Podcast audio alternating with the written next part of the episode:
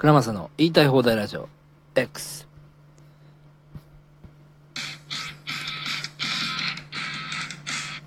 だりー、さっき撮ったやつ音入ってなかった。ほんとムカつく。それではいきます。 1,2,3,6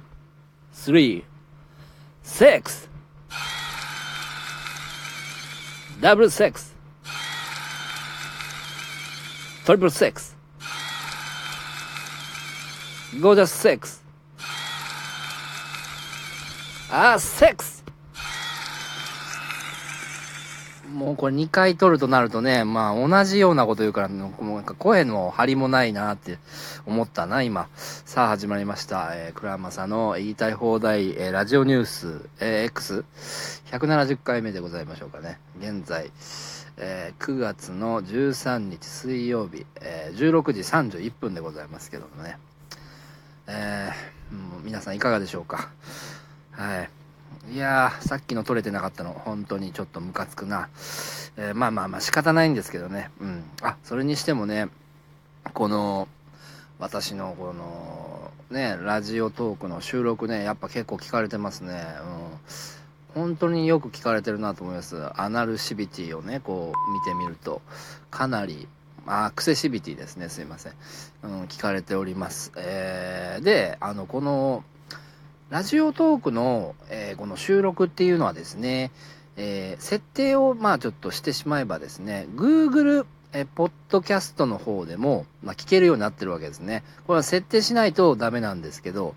ということはですよ、このラジオトークだけでも、聞いてくれてる人がかなり多いのに、それにもかかわらずですよ、Google ポッドキャストっていうのはね、だいたいGoogle のスマホ持ってる方だったら、もう最初から買った時にもう入ってんですよね、アプリ。それぐらいの有力な需要のあるアプリになってますから、これかなり聞かれてるんじゃないかなと思いましてね。できるだけ、毎日っていうのは難しいですけど、できるだけこれからも上げていこうと思いますので、よろしくお願いいたします。ヘビーユーザーの方はね、もうガンガン聞いていただきたいですね。今日はですね、ちょっとニュース2件ほど、ちょっと気になったのが、ございまして、それをちょっと紹介していこうと、思いますので、ぜひ最後までお聞きください。練馬ですね。練馬区の、校長先生がですね、なんとね、女子生徒の、わいせつビデオを、わいせつな、動画が入ったビデオカメラをですね所持していたと、いうことでですね、逮捕、されましたね。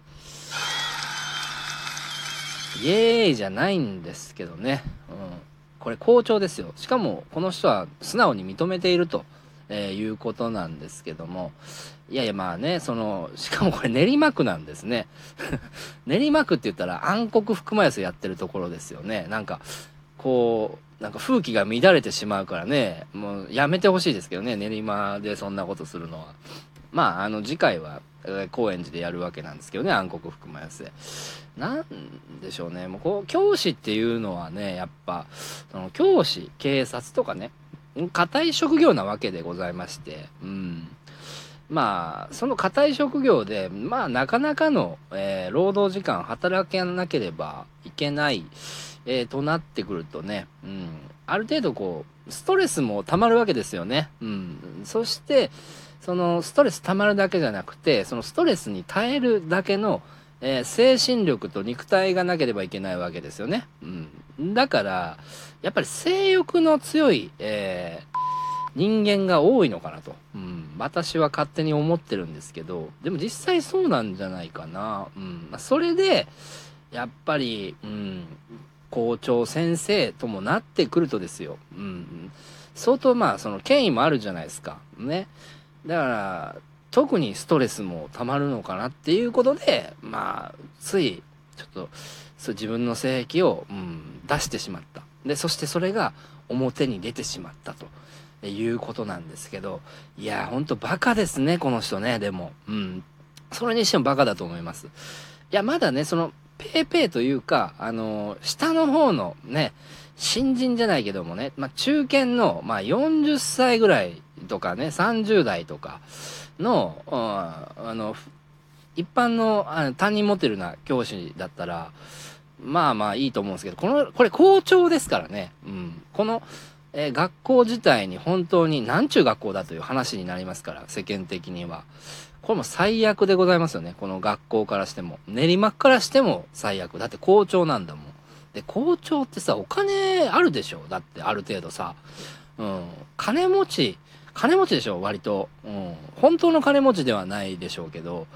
まあある程度金持ってると思うんですよね。だったらお前風俗行けよって話で、なんでそういうさなんかさその別に今だったらいっぱいそういう店あるわけですよ。お金さえ払えばさ別にさビデオだってさそのなんかセーラー服とか好きなんだったらさそういう店行きゃいいじゃん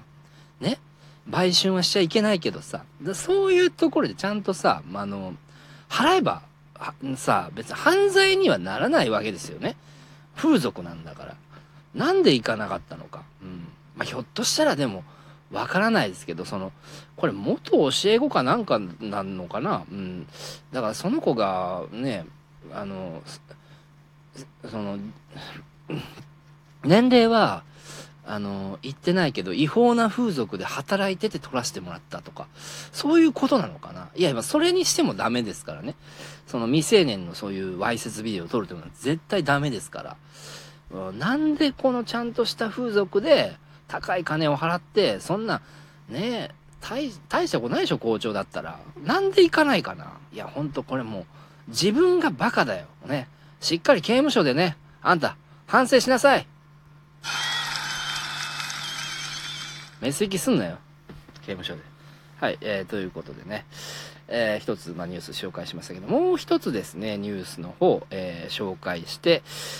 いきたいと思います。こちらはですね、キックボードの話題なんですけど、今、まあ、電動キックボードというのが、まあ、都内の方では割と流行ってるというか乗ってる人もよく見かけるんですよ。うん、僕もバイク乗っててね、かなりの台数見かけたり、するんですけど、まあ、危ないよなとは思ってたんですけど、とうとう、こう、事件が起きましたね。事件というか、ひき逃げです。うん。東京東池袋でですね商業施設から出てきた60代の女性を引いてしまったと、キックボードで。でその若者は逃げた伊藤容疑者という、方らしいんですけど、で警察がに、取り調べというか警察が来た時にペットボトルで警察を殴ってしまって、その公務執行妨害で、捕まったらしいんですけど、まあ、これ逆ギレですよね。そんなペットボトルで殴るとかってねちょっとありえないですよね。でこのキックボードっていうのは、免許なしの、16歳以上なら、乗れるのかな、うん、だからやっぱそう考えるとまあ原付の知識とかもね車のその運転知識とかもない人がこういうのに乗るっていうのは危ないよね、うん、だって走っちゃいけないとことかさ普通に走ったりしてもいいと思ってるわけでしょ、その知識がないからさ、うん、絶対危ないんですよ。でこの前もちょうど逆走してる人見ましたよキックボードで、うん、電動のやつでね、うん、でナンバープレートもついてるんだからさ、まあせめてその、うん、講習した人しか乗れないとかね、うん、なんか原付みたいにそれこそ原付ほど難しくなくていいと思うんですけど、簡単な試験みたいなのを取らせるようにした方がこれ国はいいんじゃないかなと思うんですけどね。そうしたらまた二重でお金取れるじゃないですか、うん、これだってレンタルですよね今出てるのって。市場に買えるのは買えるのかもしれないんですけど、そうすればいいのになと思って、何も運転知識ない人がそういうの、ね、乗ってしまって事故るっていうのはそれ事故が増えるだけであって、うん、結構馬鹿げてるなと私は思いますね。それからねもう伊藤容疑者ねペットボトルでその逆ギレして警察殴っちゃいけませんよ。あとひき逃げ自体めっちゃダメだから、うん、ちゃんと刑務所で反省してください。漏らすなよ刑務所で。はい、ということでね、あそうだひき逃げって言ったらね、昔そういえば目の前でひき逃げ見たことあるわ俺、保育所の時に。あの人どうなったんだろうな、逃げた人。あれ驚いたな、目の前でひき逃げ見るって、うん、まあちょっとこの話は長くなりそうだからやらないんですけど、うん、まあ、ということで、まあ、ニュース2つほど切るというか紹介していきましたけども、いかがでしたでしょうか。まあ少し時間、余りましたので、うん、あとは私事ですかね、うん、ちょっとで私の話でもしましょうかね、うん、そうですね、昨日ハローベイビーっていうね、まあ、いつも上げてる、ツイートが X のあれがあるんですけど、 X のつぶやきが全然いいねいってなくて、なんかちょっと嫌ですね、うん、いいね気にしないんですけど、昨日の文面って僕的に気に入ってるんですよね、うん、ハローボーイにしてしまったからダメなのかもしれないけど、なんでハローボーイにしたかっていうと、女性側の意見なんですあれね。女性、彼女側、彼氏がいつもつぶやいてるからハローベイビーなんですよね。でハローボーイにしたんだから、彼女側の意見だから。でまあ文面的にもまあ割と僕はいいかなと思うんですけど、これがいいね少ないってなると、まあ世間の人僕とまあ随分ずれてるんだなと、うん、思うわけなんですよね、うん、まあまあ別にいいんですけど、いいねなんて気にしないんだけど、うん、まあいいやつに限っていいねいかないっていうね、うん、まあそういうもんなんですよね、うん、このまあ世の中の仕組みなんだから、だいたいまあそのいいやつほどまあいいね少ないってのは間違ってはないのかな、うん、だって世間と一緒なわけだからね。その